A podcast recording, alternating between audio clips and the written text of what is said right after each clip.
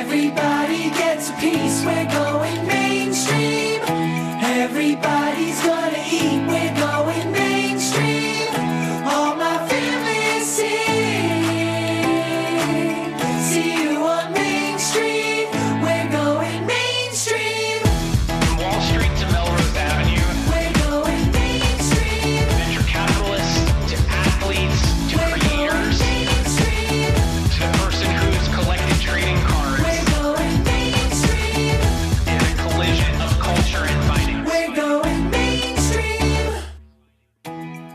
Welcome back to the Alt Goes Mainstream Podcast.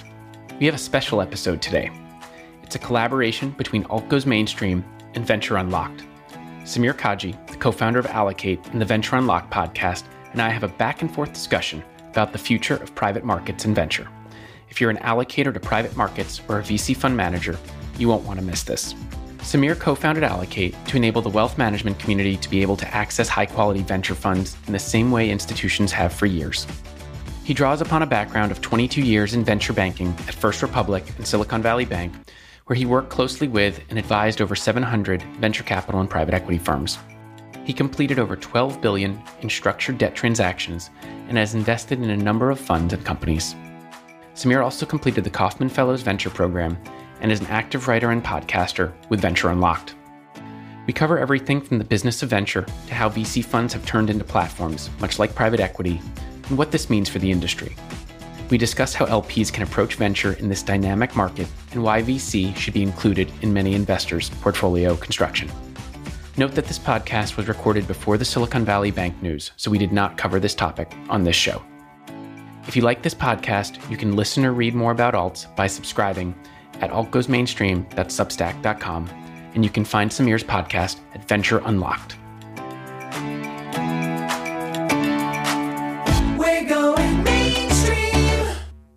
Right. We're here to talk about venture today, Samir. I'm excited. So much going on. Yeah, let's start to unpack this because if you think about the venture space, incredible bull market over the past few years, and then we're here today. Public markets have changed.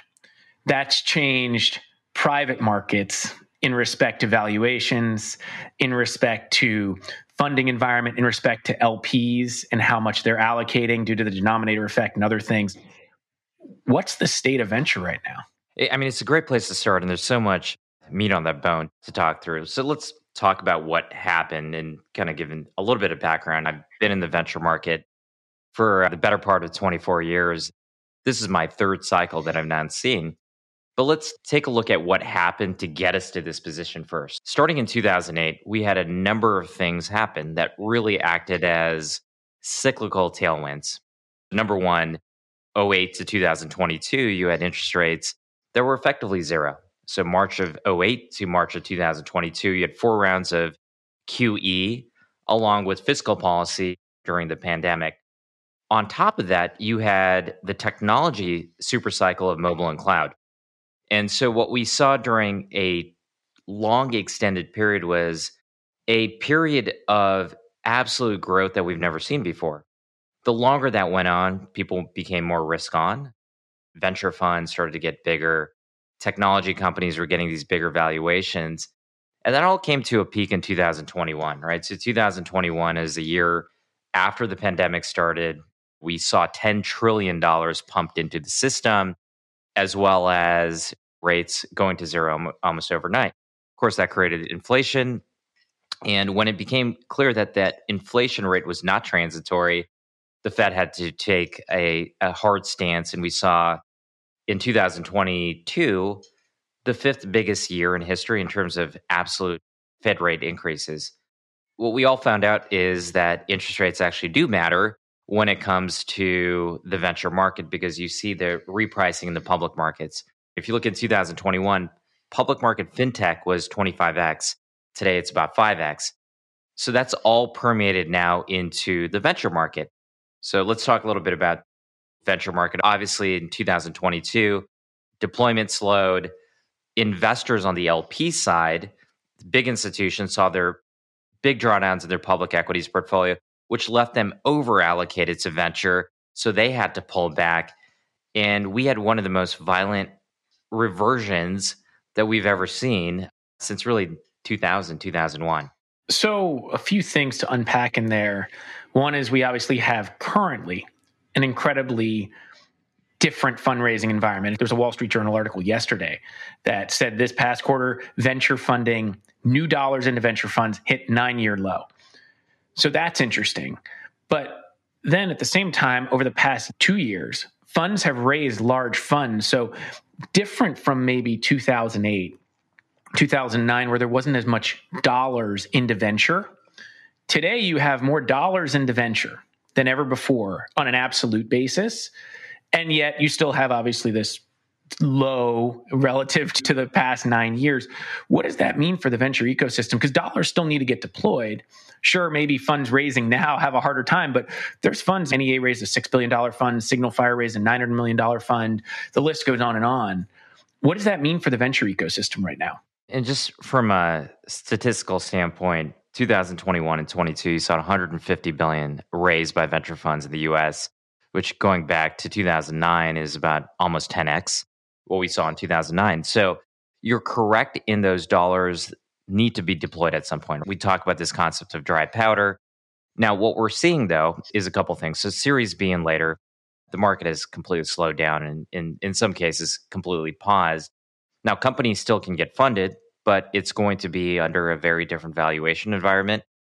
And the type of measures that investors are looking at are not just top line growth, it's the sustainability, the viability of the company, gross margins, all things that map back to fundamentals. So dry powder will be deployed, but it's going to be deployed over a longer period of time. This is not a 2020 21 cycle where you had some firms, which we won't name, that deployed about a, a billion dollars a month into startup companies. And so now that one to two year deployment period is going to extend out to three to four years.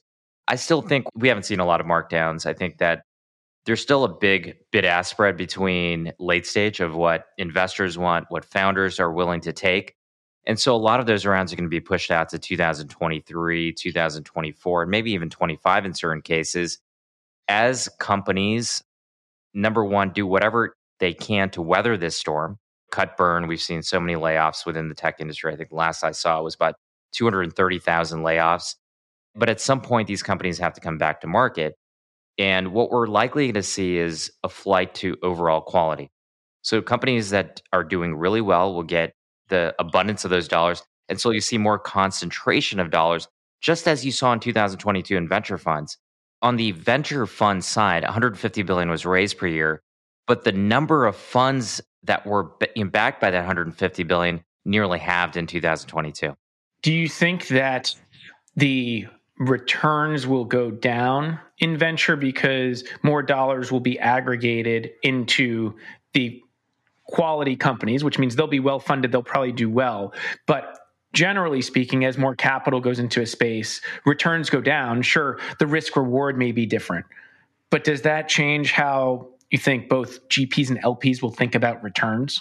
If you look at the period going forward, I think we can probably agree with some level of rationality that the tailwinds that we saw over the last 14 years outside of 2022 are unlikely to replicate themselves. I don't expect 14 years of zero interest rates. I don't expect trillions of dollars to be pumped into the system. Now, again, we don't know what's going to happen. If you look at the return profile of firms from 2000 to 2007, the returns actually weren't very good in venture. Now, this is early days of cloud, pre mobile, right? So it's a very different environment from 08 to 2020, the returns were great.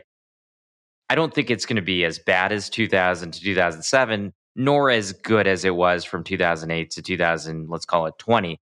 Ultimately, we think it's going to land somewhere in the middle. And if you look at the long term average of top quartile venture in the mid 20s, is what people should expect. But I think gone are the days where you look at top quartile venture, which we've seen over the last 10, 12 years, being 40% plus. I just don't think that's a reasonable target to set going forward. But again, 25%, still a significant premium over what people historically have gotten in the public markets. Are there places where you think investors can get the 40 plus percent IRR? And this may get into fund sizing because your fund size dictates your strategy.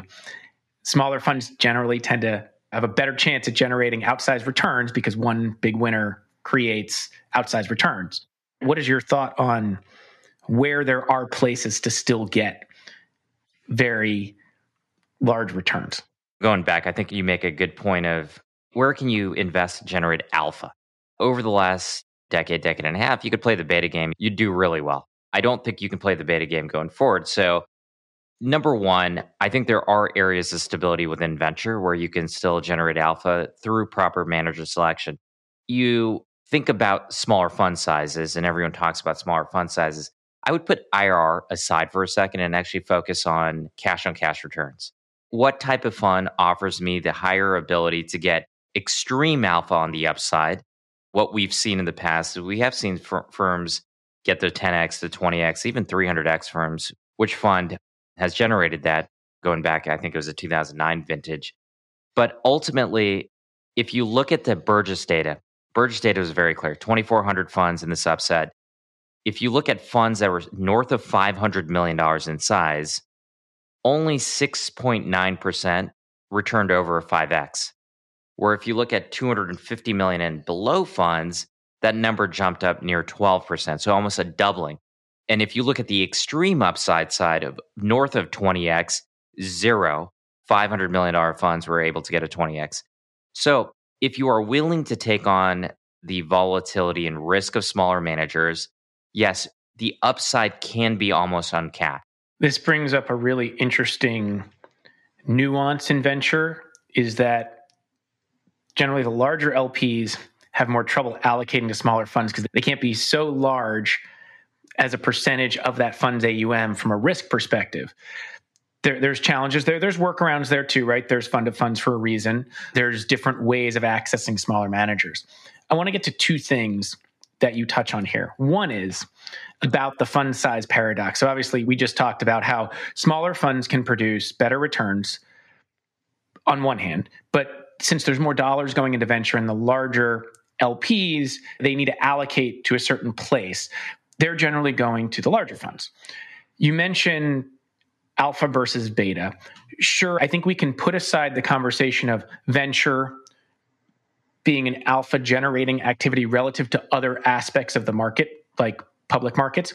Putting that aside, if we go one step further into just private markets, into just venture, do you think we'll see a world where there's beta in venture and then there's alpha in venture, and that's okay? So as some of these bigger funds get bigger, then big institutions may just invest in these very large funds and be fine with getting beta maybe a 2x maybe it's not a 5x 10x but it's a 2x they'll get their 15 to 20 plus percent irr and they'll be happy with that. Is that where you see venture going when you say kind of alpha versus beta yeah I, I think so uh, so investing in some of these larger funds as you mentioned for an institution that's managing 5 10 billion dollars the actual work of diligencing a manager, whether it's a small manager or a large manager, is often interesting because a smaller manager might take much longer to diligence than the check they can write into a big manager and park $100 million into or $50 million every couple years. It's not just the size of their balance sheets, but it's also the time.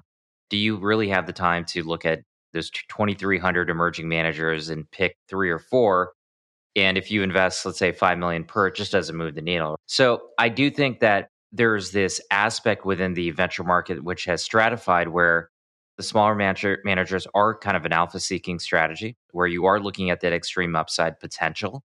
And then on the large brand name firms or platform managers, as we often call them, you can get quality beta. And quality beta actually can provide a rate of return that is actually meaningful for somebody's portfolio, whether you're an institution, family office, or even a high net worth individual as part of diversifying an overall portfolio. The other thing I'd mention, though, that does present a challenge for a lot of institutions is we are seeing a changing of the guard in the venture market. There are firms that have been around 20, 30, 40, 50 years that are going to continue to struggle and have to figure out generational succession.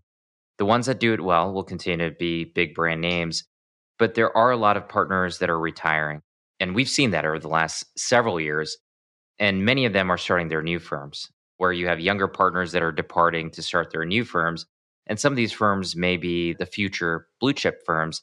And so the challenge for institutions is how do you find those? Because you don't get into fund one or fund two, you may not be able to get a seat at the table for a fund three or fund four.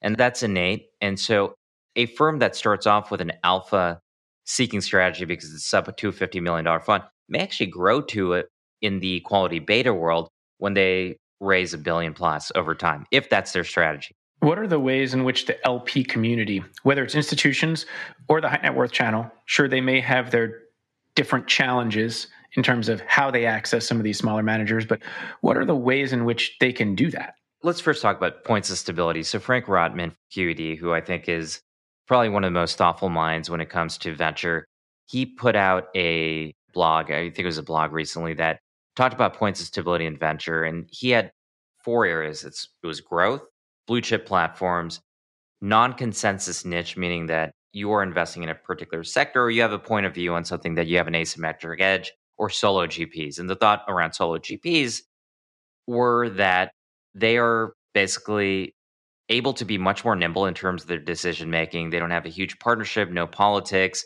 And we've seen people grow as great solo GPs and perform extremely well. So, as a LP, I think the first thing you have to look at is what is your risk return tolerance? What are you trying to achieve with your venture portfolio? And then within that, there are going to be certain areas that are just harder to access. If I go to a blue chip firm and say I want to put in 100,000, well, it's unlikely that I'm going to get exposure to that blue chip fund.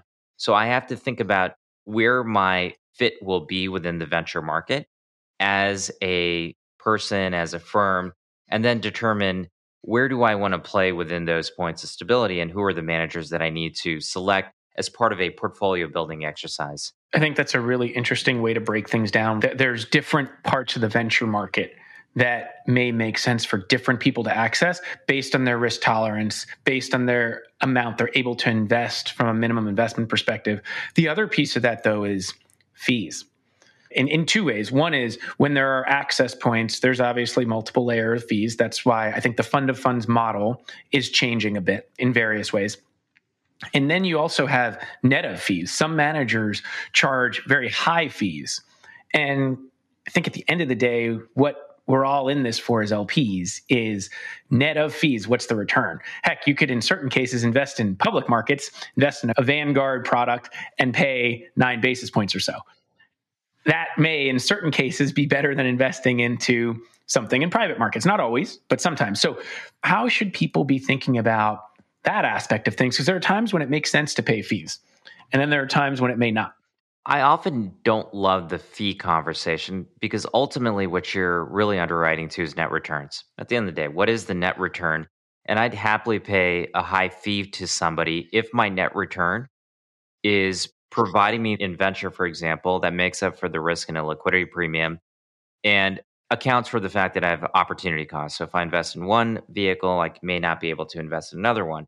The core is when you're underwriting against a particular fund manager, and some fund managers are two and 30, some are two and 20, some are even two and a half in some certain cases. What you're really underwriting to is net of those fees being instituted. What is the absolute net return that I can expect out of this investment? And then make the determination of if it makes sense in the portfolio. So you're right. There are the fund of funds. So if I invest in a fund of funds that's charging me 1% plus 5% on top of the manager, it's less about me having the calculus of a fee on its own as a philosophical matter. It's more of a function of if I account for these two layers of fees, what is my net return going to be? And can this particular fund of fund manager offer me a portfolio that is substantially better than what I can do myself? And if the answer is yes, I'm happy to pay that fee because I'm looking at the overall net return, but I'm also looking at my time. Yeah, I think that's a it's a fair distinction because I think people need access to innovation and the venture and tech world is where innovation happens. There are certain cases where it makes sense to pay fees for sure. I think this also then gets into a really interesting conversation about the business building side of venture because while people may not think of it in the same way as an entrepreneur, fund managers are founders too and they're business builders. And the likes of those who've built large asset management platforms they've built incredible businesses. They're very, very large businesses that are driven by one, size, which is AUM, and two, returns. If we think about VC, it feels like seeing the evolution of VC from smaller funds, single threaded expertise to now platforms whether it's Andreessens, which almost have a portfolio manager approach. Like they have specialists in fintech, specialists in biotech, specialists in consumer. They're almost taking the multi strat hedge fund model of we're going to have PMs in every category. I don't know if they think of it like this, but this is how I've conceptualized it. And they have built a platform that's amassed 50 plus billion of AUM. You then see firms like Thrive sell a share of their GP stake because they built a platform 15 billion of AUM that could continue to increase over time. What do you think the the platformization of VC kind of like private equity went through, right?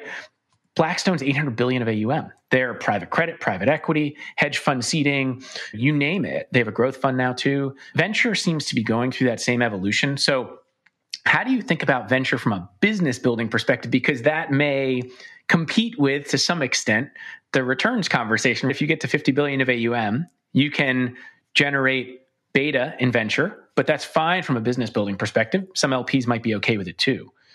But that creates this interesting barbell effect of there's going to be the platforms of the world and they're building certain kinds of businesses. And then there's going to be the small managers, small funds focus on returns but they're not going to have as large businesses from an enterprise value perspective when it comes to AUM. And you brought up Blackstone, which is a great example. And Blackstone, massive sort of AUM manager, multi product, multi strategy. In fact, interesting about Blackstone is they've said publicly that 50% of their LP base ultimately will be through the private wealth sector, which we'll get to in, later in this conversation.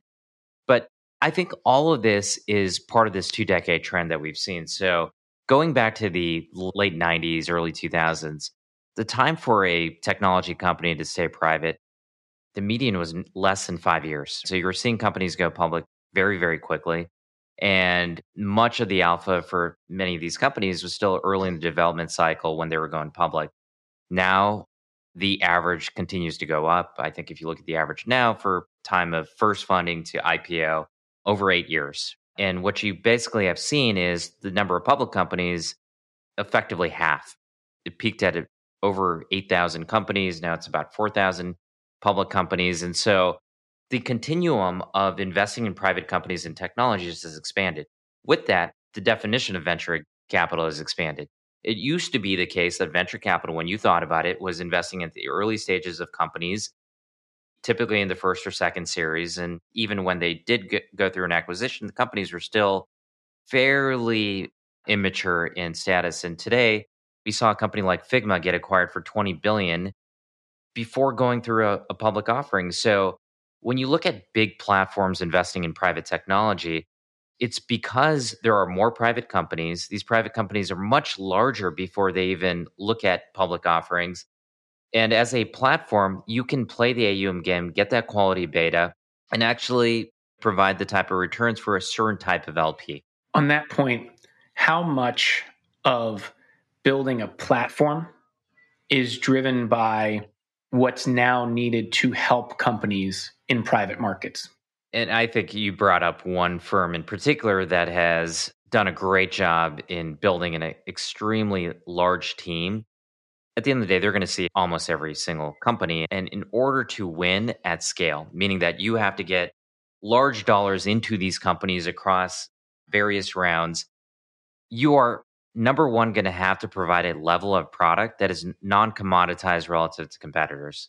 Meaning that how are you helping those companies alter their outcomes as they grow?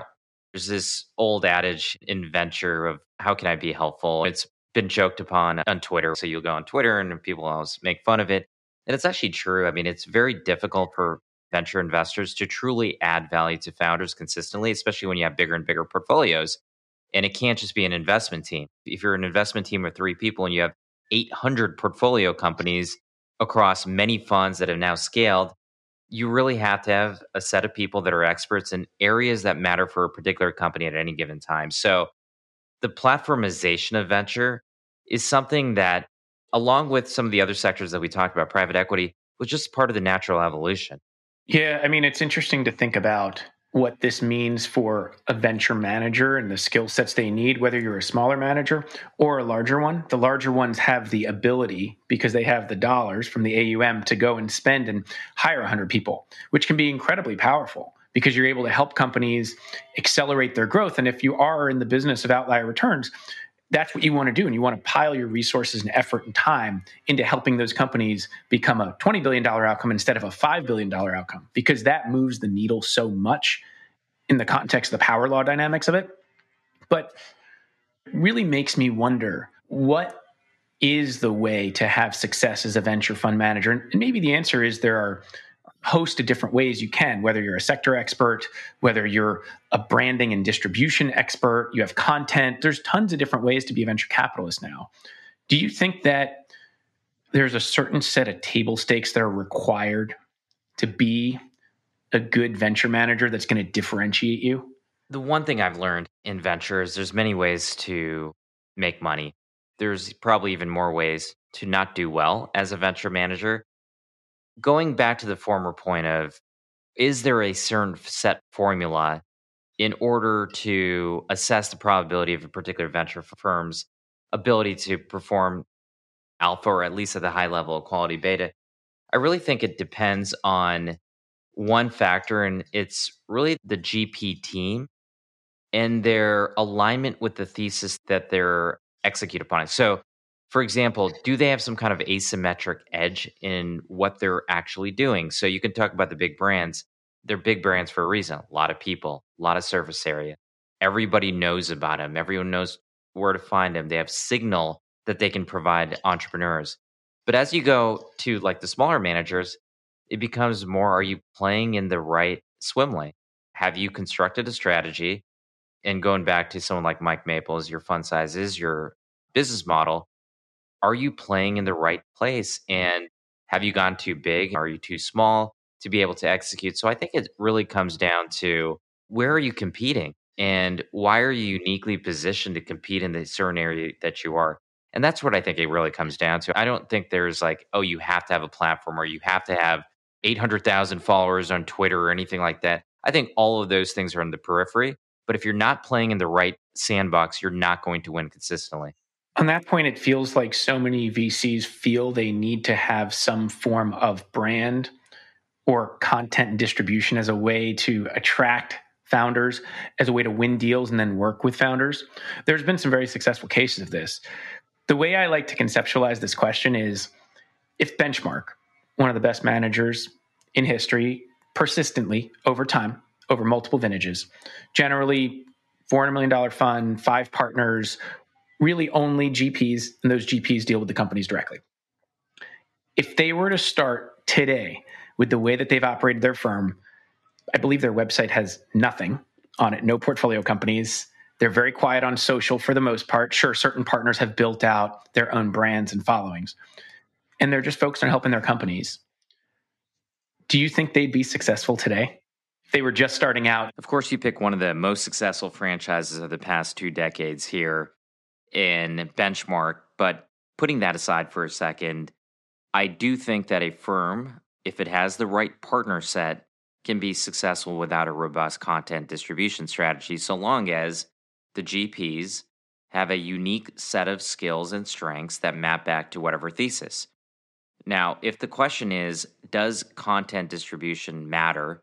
I think it's hard pressed for anybody to say it doesn't matter in any way similar to a company buying Facebook ads or building a brand by marketing. I think in the early days, getting your brand out, understanding what it stands for, is actually quite important for firms, especially in the early days when the firm brand often maps back to the individual's brand. And we've seen people be very successful and get their getting their worldviews out there, not just hey, we're open for business and here's what we're investing in, but rather here's how I think about the world which creates a nice pattern of self selection of founders that if the GP says something that lands with them, they can reach out. They understand what might or might not fit for that GP.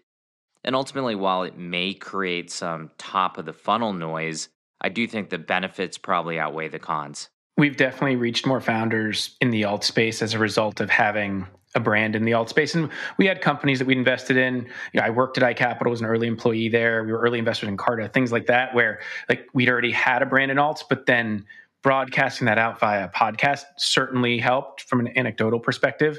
The other interesting thing there too is that it also opened up the aperture geographically. So founders from different parts of the world have started to reach out. And I think that is a really interesting aspect, whether it's for us, just in general. I think over the past years, in large part due to COVID, we had to do deals over Zoom as a VC community.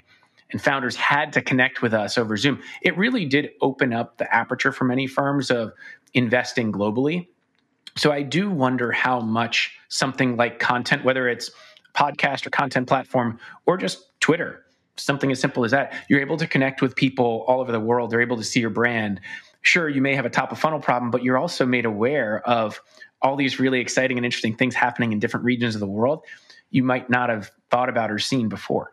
Yeah, I, I think, look, I mean, I think the top of the funnel issue can be managed and the benefits of actually having a strong, clear brand. So I think if you're building a brand, the one thing that I've seen of brands that actually work where investors have benefited from the one to many approach whether it's a blog, Substack, or podcast or whatever, is having something that's very clear and authentic to them, where it's very definable who this person is, how they think about the world. And you mentioned your podcast, Alt Goes Mainstream, as well as the blog that you have.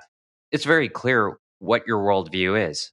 It doesn't matter where I'm sitting. I could be in San Antonio. I could be in Nebraska. I could be in Israel. It doesn't matter. If I'm creating a company around that, it's more than likely that I've done some research about what I'm actually doing, who the competitors are, and I come across your blog and I say, hey, this guy Michael really knows what he's doing. I want to reach out because I'm raising around and he would be the perfect fit for me. There is a lot of benefits, and we've seen some great companies actually being sourced by that social content. And there's people that have raised entire funds through Twitter, through 506c, which is allows for public solicitation. So I think it's not just on the entrepreneur side, but it's also being able to attract LPs. I think that's a really interesting point, which is the story you need to tell LPs to be able to say you have an edge. Every LP will ask, What is your edge? How important is brand in that context? I think it's incredibly important. As an LP, you're seeing so many different managers. I will tell you that most LPs are often very quiet on Twitter, but they're listening they're watching, they're following all the managers. And ultimately, what you're trying to do is self select into people that share some level of alignment of values that you have or a certain worldview you have. Typically, historically, people have always bought from people. And when I say buy in this case, it would be invest in a fund manager with people that are like them, where it conforms with their own point of view of the world. And so if I hear from a manager and I see their tweets and I say, okay, this person really is saying things that I think about all the time, I'm much more likely to be positively inclined, not only to take a meeting, but to go into that conversation with positive confirmation bias, whereby I hear their pitch and it's very different from somebody that I don't know anything about. And that's what it really is for a lot of folks. They create that confirmation bias from all the content they put out. So when they do take the meeting, the person is positively inclined to take and interpret certain things they're saying in a way that provides buying behavior. An interesting dichotomy between we just talked about people who are very public building a brand and there's merit to that. I think we discussed some of that. Let's go to the opposite side which is the data driven managers. How much will data drive venture capital going forward? And is that a better way to run a firm than being focused on brand so I don't think these things are mutually exclusive. You can build a brand and still yet have a nice way to leverage data. And there's a number of firms that right now have built out and spent millions and millions of dollars of building out proprietary data models to be able to either source, identify, and assess portfolio companies. I think on the data side, the thing that is quite interesting about it is there are so many data points that exist now that you can track, for example, consumer companies or enterprise companies, have cohorts around them, do analysis.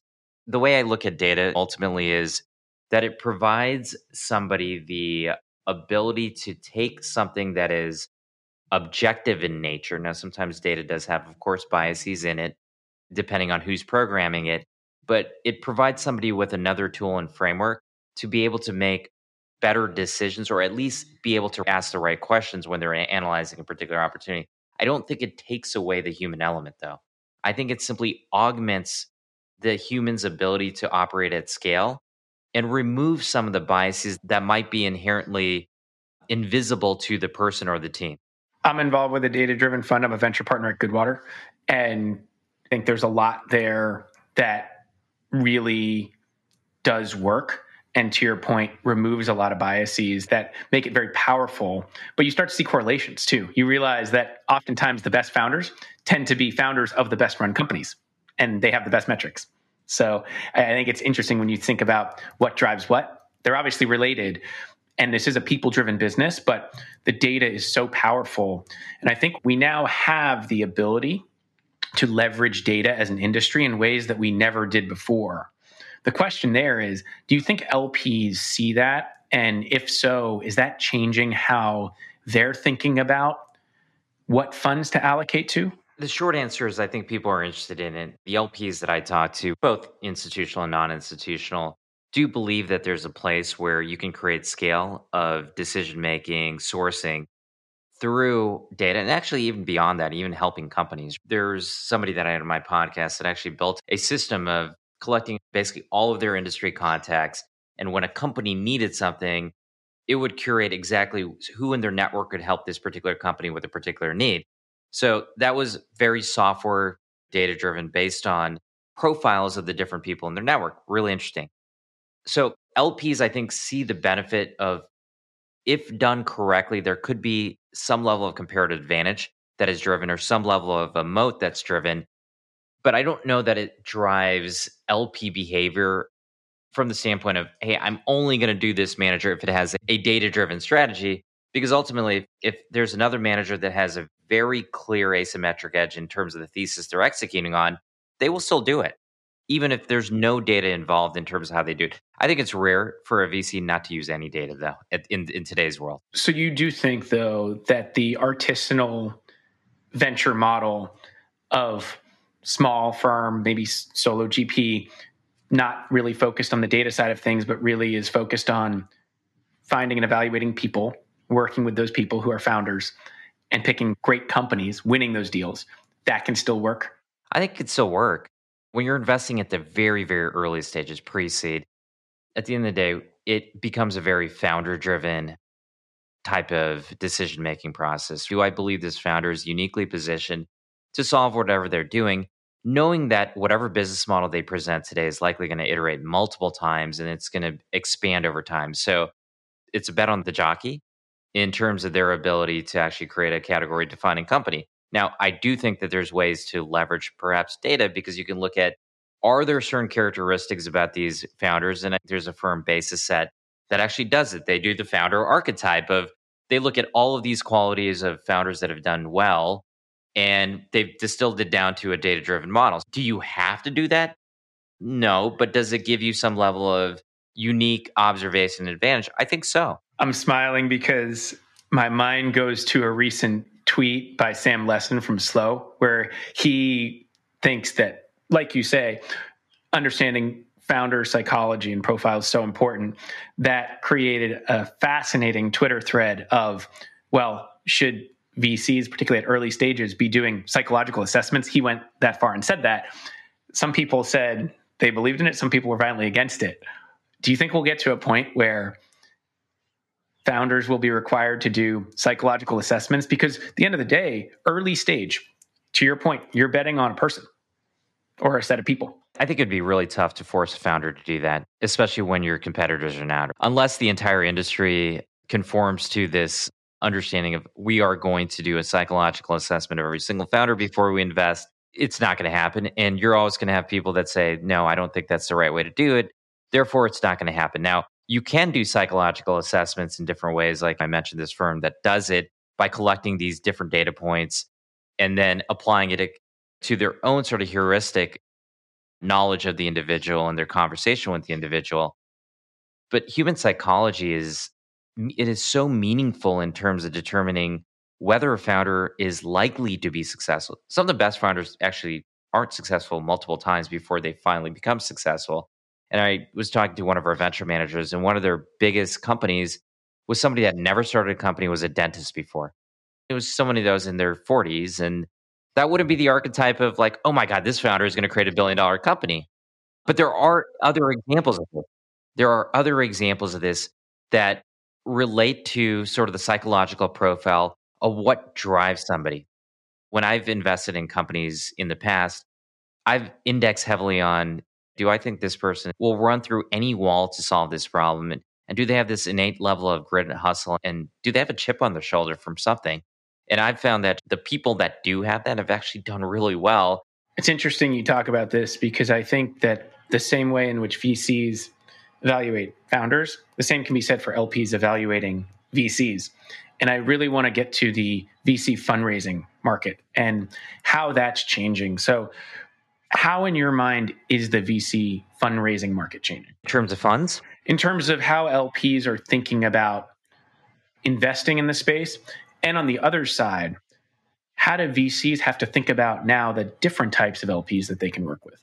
Great questions. Obviously, the fundraising market has become much, much more difficult, especially for one subset of the market, which is emerging managers. For them, their primary capital base is not institutional. It's not the endowments, foundations, pensions. It's more likely the family offices, high net worth individuals. I think right now there's two things that are happening. Number one, there is a little bit of a sense of fear that has permeated throughout the entire market where people don't know what's going to happen. Candidly, people feel uh, appreciably poorer than they did a couple years ago when their crypto holdings, their public stock holdings were way up. So we have seen people often, in many cases, completely pause of making new venture allocations, which is actually counterintuitive because you should actually invest when things are more sober and you should slow down when things become overheated. But that's not how human psychology and markets work because ultimately you develop a level of FOMO at the tail end of these markets.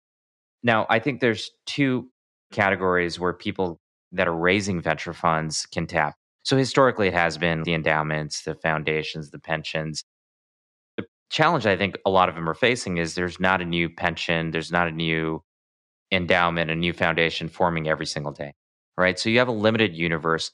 Many of them have built large alternative asset books already.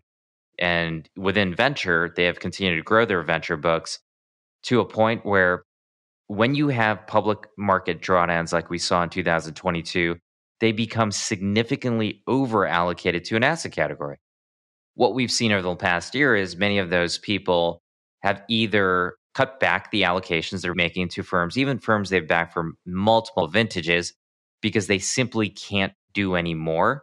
The second thing is many of them realize that there's other alternatives to invest in now. So you look at the private credit market. The private credit market is substantially more attractive than it was because you look at the increase in rates and what that does to SOFR, the spreads are still there. The credit market is tightening in terms of underwriting standards. So the opportunity cost of investing in venture becomes higher. And so we are going to see a slowdown that's going to represent in the numbers in 2023. We're not going to see 150 billion raised in 2023 as we did in 22 and 21 because of the institutional pullback. However, there's this other category you know well and I know well, which is the private wealth sector. And if you think about the number of independent RIAs, the private banks, the wirehouses, if you look at the average client that exists within, they're qualified, they're QPs or they're accredited investors. Typically, their venture holdings is less than 2% of their overall assets. So if you look at what could happen, even a small percentage change, 1 to 2%, could actually fund the entire venture market. That's an area where there's substantial opportunity. The issue is the friction of going and finding these people and actually working with all of these disparate groups to raise capital. That's why people tend to rely on institutional shops. So I'm going to lay out framework that has been the case in the past. Don't know if it'll be the case in the future, but the data shows that investing in the top venture funds is how you generate the best returns. There's a small subset of funds that generally tend to generate the best returns. Those are either the biggest brands, like you say, and in some cases, there's that smaller fund, first time manager, emerging manager in the outlier case that produces a 300x. And there's a number of managers you know who are in that category of incredible emerging managers, which again are hard to find. But if we stick with the the brand name bucket, the names we all know, the hardest funds to get into, constantly oversubscribe whenever they go out to raise. Oftentimes, they don't even have to go out to raise because their fundraise is already done by the time they go to market again because they have LPs re upping and re upping. That's been the case in the past. Now, like you say, there's a world where the denominator effect is impacting institutions and they're pulling back on their allocations to venture and private markets more broadly because they're overexposed to private markets relative to public markets. Then you have this community of investors, the high net worth channel, that is underallocated to venture and wants access. Do you think that the top VCs need to think about having different types of LPs going forward if they want to continue to build their businesses and raise new funds? Yes. I don't think there's any question about it. If you look at the size of the capital base that is non institutional, it actually exceeded in 2021 the total assets managed by institutional capital. So if you are on one hand looking at one capital base that by the way is over allocated or, or fully allocated to things like venture capital and you look at another asset base that actually is larger but yet under allocated it's hard to make the case that you should ignore the private wealth sector. Now the, the question is why is this the case? Well you know venture remember was a 30 billion dollar a year type of business in terms of venture funds raised. While we may not hit 150 billion what we'll see consistently within, let's say, the broader definition of venture is close to 80 to 120 billion dollars a year. And as you have some firms that are now moving into the 10, 20, 30, 40, 50 billion, I don't think you can scale without looking at alternative sources of capital. Now, the question is, how do you do it scalably? You see Blackstone. Well, Blackstone actually has a huge investor relationship team that just focuses on the private wealth sector traditional venture funds may have one person in IR. Well, that's a very, very difficult thing because the amount of education you have to provide to the private wealth sector, who are in many cases very new to the asset category. In order for this to happen, it's education, it's information, and creating on ramps to easily be able to not only access that channel, but to manage the capital from these smaller checks that aren't 10 million, but might be 250,000 per investor. What's the playbook for these large venture firms to do that? Because they don't want to spend a lot of time necessarily finding this new channel because they'd have to go and figure out how to navigate it. They'd have to then round up these smaller investors. How do they go and do that? You're teeing up a very obvious answers, which is why Allocate exists in providing highly curated top managers an easier way and a frictionless way to access the private wealth sector. We are doing the curation, we're doing the diligence, we're providing those end investors, which typically are the RIA firms, with information, education about the market. And we provide the administration of all of those smaller checks. You're describing precisely the issue that we saw that catalyzed and inspired the company back in 2021. And then ultimately, you can round up enough size and scale where presumably the funds look at you as almost like another institutional LP in size and scale, just with a different LP source. Yeah, that's completely correct. And uh, at the end of the day, we view it as the institutionalization of the private wealth sector. Blackstone said this, I believe, four or five years ago. I believe they said they want 50% of their LP assets to come from the high net worth channel. I think they're getting close. And to your point, they have a 200 plus person team that's out working with the high net worth channel to do that.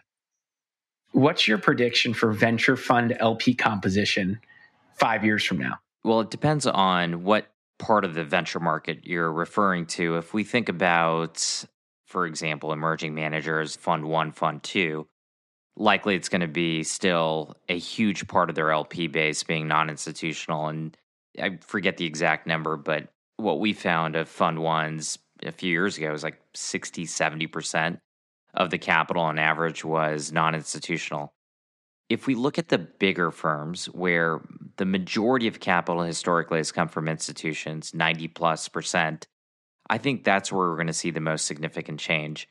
Bain came out with a report that said only 14% of LP capital going into large firms was non institutional in nature, probably much lower when you account for venture capital versus private equity.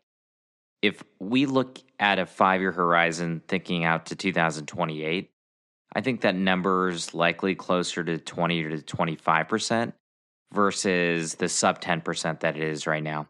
That would be incredibly exciting for the venture space. Be incredibly exciting for LPs too, because they now have access to an asset class they haven't historically had access to, which I think is really important on ramp, like you say. I want to wrap by doing a few quick fire questions. I think it would be fun for both of us to answer these questions too. I'll, I'll pose some questions.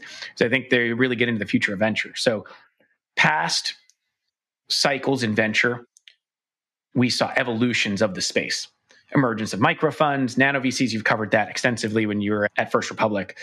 Emerging managers, emerging manager fund of funds, SPVs. What's the innovative product or construct that will be built in this current time period of a market that's changing? So there haven't been that many real innovations in venture over the last 20 years. I think we've probably seen more of the last decade, as you mentioned, with things like studio models, incubation models, SPVs, you know, deal by deal SPVs, platforms like AngelList. I think on a go forward basis, we're going to see more platforms emerge that allow non institutional investors to be able to access in a way that's highly curated and personalized. So that's number one. I think the second thing that we'll see is we will see more options for liquidity within fund investing. One of the issues with venture is okay, I invest in a great fund, but it could be 14 years before I see my last dollar, 16 years. The secondary market right now is not a highly traded part of the industry. My estimation for the next decade or so is we're going to see more on ramps for creating liquidity in highly illiquid asset classes like venture. I think we're going to see private equity platforms add venture to what they do. And then that's going to create two things. One, it's going to create more options for companies to finance themselves over various ways and, and, potentially stay private longer. You look at like Vista, which has come down market to growth. They're a private equity fund software, but has gone down to growth. They have a credit fund too. They're going to find ways to finance these companies and enable them to stay private longer. And then to your point, I think that dovetails really well with the need to create liquidity solutions in private markets. I think those two things will come together.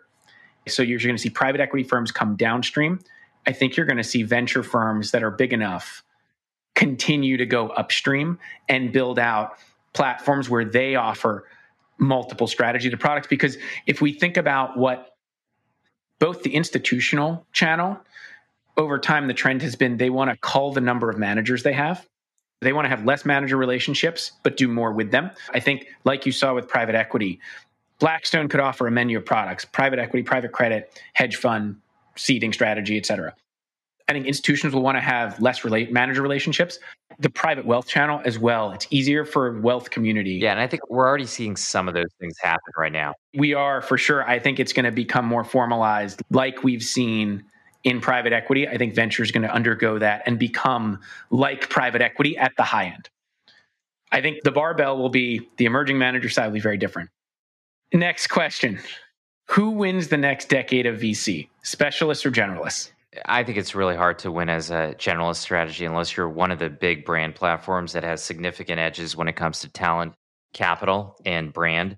So I do think that if you're a micro VC or even if you're a mid-sized firm, being a pure generalist is going to be very difficult because your competitive landscape is going to be so difficult that if you don't have some level of advantage within a certain area, and it doesn't have to be sector, but it's a point of view on something where you can be the best in the world on. So I'm not overly bullish or sanguine on pure generalists unless you're one of the big brands. So for me, it's completely specialist focus going forward.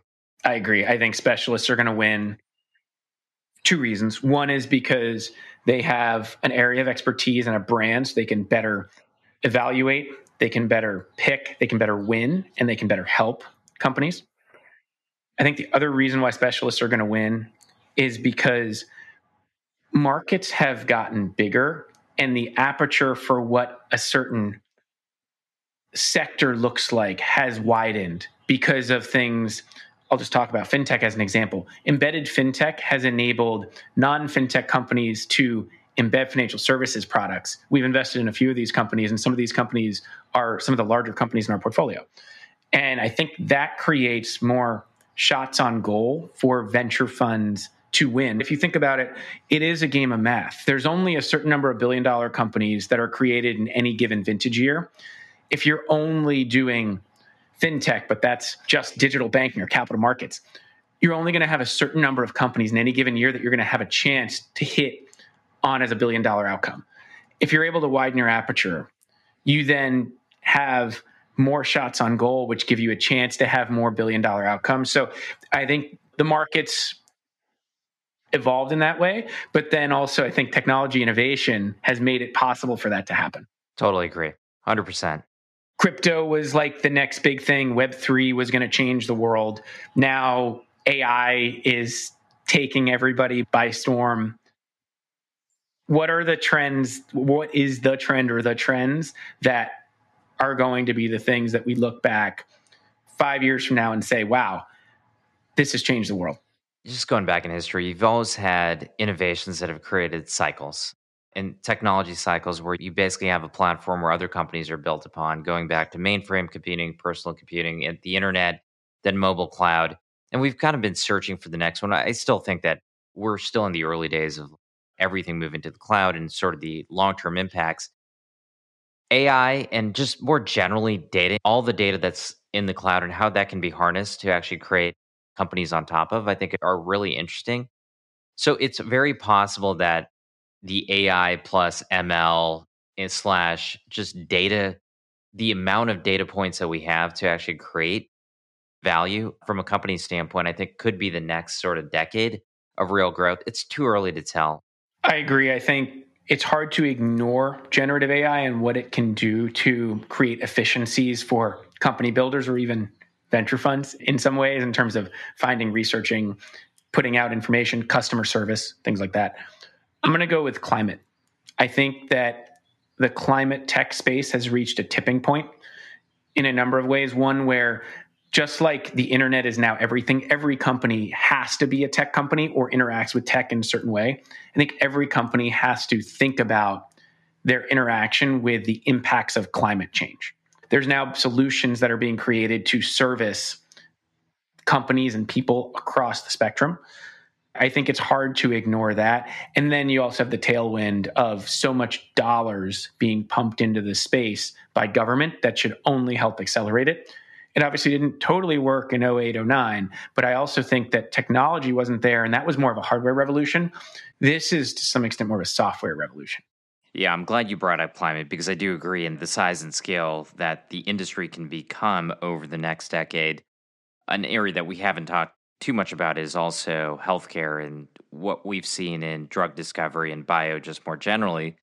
Some of the advances that we have seen from some of the managers who have backed some of these companies, it's just astonishing to see how much has changed. And it's another area, I think, when you couple it with things like climate AI, ML, just more generally, these are huge tailwinds to create that next cycle of growth within the innovation economy. And it could actually provide a very good rationale for having larger funds to do that because these are such massive opportunities and some of these things need to be funded at scale. That's I think one of the biggest lessons at least that I've learned in venture is that we often underestimate how big markets and market sizes can be. And that's where you really tend to get outsized returns. So, final question. This will be a fun one. What's the next big VC meme? that's that's a that's a great one. Why don't you start with that one? I'm going to be a little bit careful on that question, but I'd love to hear your view on what do you think the big VC meme is. I think we've gone from let me know how I can be helpful to AI can be helpful. So I think Chat GPT is going to raise a VC fund at some point, or at least that'll be the meme that is created. you know, like I, I think you're right. Venture has always looked at certain areas of momentum and you have overfunding, everybody talks about it. And you will have, I think, over the next year, about 8,000 experts in the world of AI. I'm sure we'll see a lot on Twitter on that, but uh, I don't think I have one on my own that I can think of on the spot here. Well, I'm excited to see the VC memes because that always provides some nice laughs in the middle of scrolling through Twitter. there you go. Awesome. Well, this was great. This was a ton of fun. Covered a lot of ground in venture. Always a pleasure having you on, Samir. Yeah, it's been a lot of fun, Michael, and really excited about this pod. And I feel like there are so many things that we didn't cover that we could have covered. One last thing I wanted to talk about is sort of a prediction about venture going forward that I just thought of.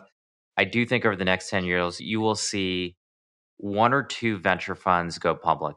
I think you're right. It'll be interesting to see if they will go public themselves and want to build a standalone, or if they will get acquired by a private equity fund and become part of a publicly traded private equity fund platform and be public in that respect. But it is a really interesting point, and I think an important one because that provides yet another way for anyone to get access to this asset class. If VC fund platform goes public, any investor can buy it in the public markets. Now, different type of return stream, different type of risk, different type of exposure, but still very innovative in the sense that it's providing exposure to investors to this asset class. Agreed. Well, Michael, thanks so much for having me on. And this was a really fun conversation. Likewise. This was awesome, Samir. Thanks for listening to this episode of Alt Goes Mainstream. I hope you enjoyed it. You can find more episodes of the podcast at any of your favorite podcast sites, and you can read more about alts at my Substack, altgoesmainstream.substack.com, and follow me on Twitter at, at Michael Sidgmore and at GoesAlt. Thanks a lot and have a great day.